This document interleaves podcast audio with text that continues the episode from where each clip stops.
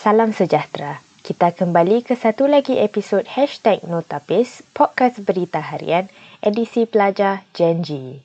Dalam podcast kali ini, kita dengarkan bacaan sebuah artikel yang pernah diterbitkan di berita harian pada 20 Mei 2021 bertajuk Hanya Nenek Tempat Bergantung Anak Istimewa. Dilahirkan pramasa pada 34 minggu, Ryan Sukri tidak pernah merasa kasih sayang seorang ibu mahupun ayah sepanjang dia membesar. Ibunya terjerat dalam kancah dada dan tidak menghadiri ujian air kencing dan ditangkap pegawai Biro Narkotik Pusat CNB setelah melahirkan Ryan di hospital. Bapanya pula sudah di dalam penjara juga kerana dada mereka berkali-kali keluar masuk penjara. Terpaksalah neneknya, Cik Sakinah Hassan, mengambil Ryan dari hospital dan membawanya pulang. Sejak itu, beliau penjaga utama Ryan yang akan berusia 5 tahun November ini. Ketika Ryan berusia 2 tahun, Cik Sakinah, 65 tahun, membelikannya walker bayi. Nenek 16 cucu dan 6 anak itu berkata, dalam hati saya, Kenapa budak ini dah dua tahun tapi tak tahu bergerak, diam sahaja.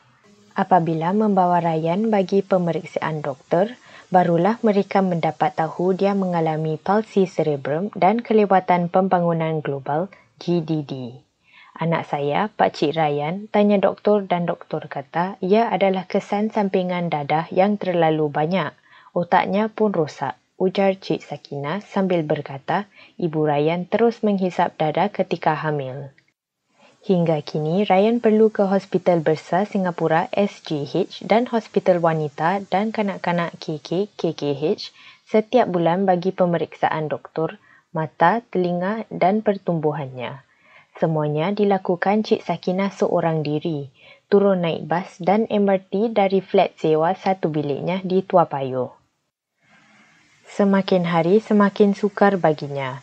Ryan yang membesar bertambah berat sedangkan Cik Sakinah yang kecil dan kurus kian meningkat usia. Mujur, ada kereta sorong khas yang diberi agensi perkhidmatan sosial awak yang memudahkan neneknya itu membawa Ryan ke mana-mana. Ryan menghadiri pusat intervensi awal awak di Kim Kiat tiga kali seminggu. Cik Sakina berkata, kadang-kadang saya buat muka selamba dan minta tolong penumpang lain angkat kereta sorong keluar dan masuk bas. Menjaga Ryan juga tidak mudah dan keperluannya berubah dengan meningkat usianya. Oleh itu, pasukan EWA yang terdiri daripada pakar terapi, guru dan pekerja sosial mengunjungi Cik Sakina yang tinggal berdua dengan Ryan untuk mengajarnya cara memandikan kanak-kanak itu. Ditemui di AYEIC di Kim Kiat, Ketua Guru yang menjaga Ryan, Cik Faslinda Muhammad Effendi Nasir berkata, Bila kali pertama Ryan menyertai kami, dia tak mempunyai kesedaran yang banyak. Dia pun tak dapat melakukan perkara yang dapat dilakukan kanak-kanak biasa. Misalnya duduk, berdiri, menggenggam sesuatu. Itu sebabnya kami memberikan neneknya teknologi bantuan seperti kereta sorong, kerusi aktiviti dan juga kerusi mandi bagi Ryan. Kini Ryan menunjukkan kemajuan seperti memberi respon bukan verbal apabila orang bercakap kepadanya, mengawal kepalanya dengan lebih baik dan memandang ke arah orang berinteraksi dengannya, tambah Cik Fazlinda. Ditanya tentang sambutan Aidilfitrinya, Cik Sakinah menjawab, Hari Raya tak Hari Raya sama saja. Sejak menjaga cucunya itu tidak banyak dilakukannya kerana jaga anak istimewa penatnya lain kata beliau.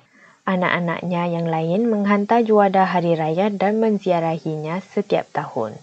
Apa nak buat? Dia cucu saya. Takkan bila dengar dia ada palsi cerebral, saya nak buang dia kan? Agaknya kalau dia boleh bercakap, dia cakap, Nenek, Ryan tak nak jadi macam gini. Kita terima sajalah dia akan anugerah, ujar Cik Sakinah.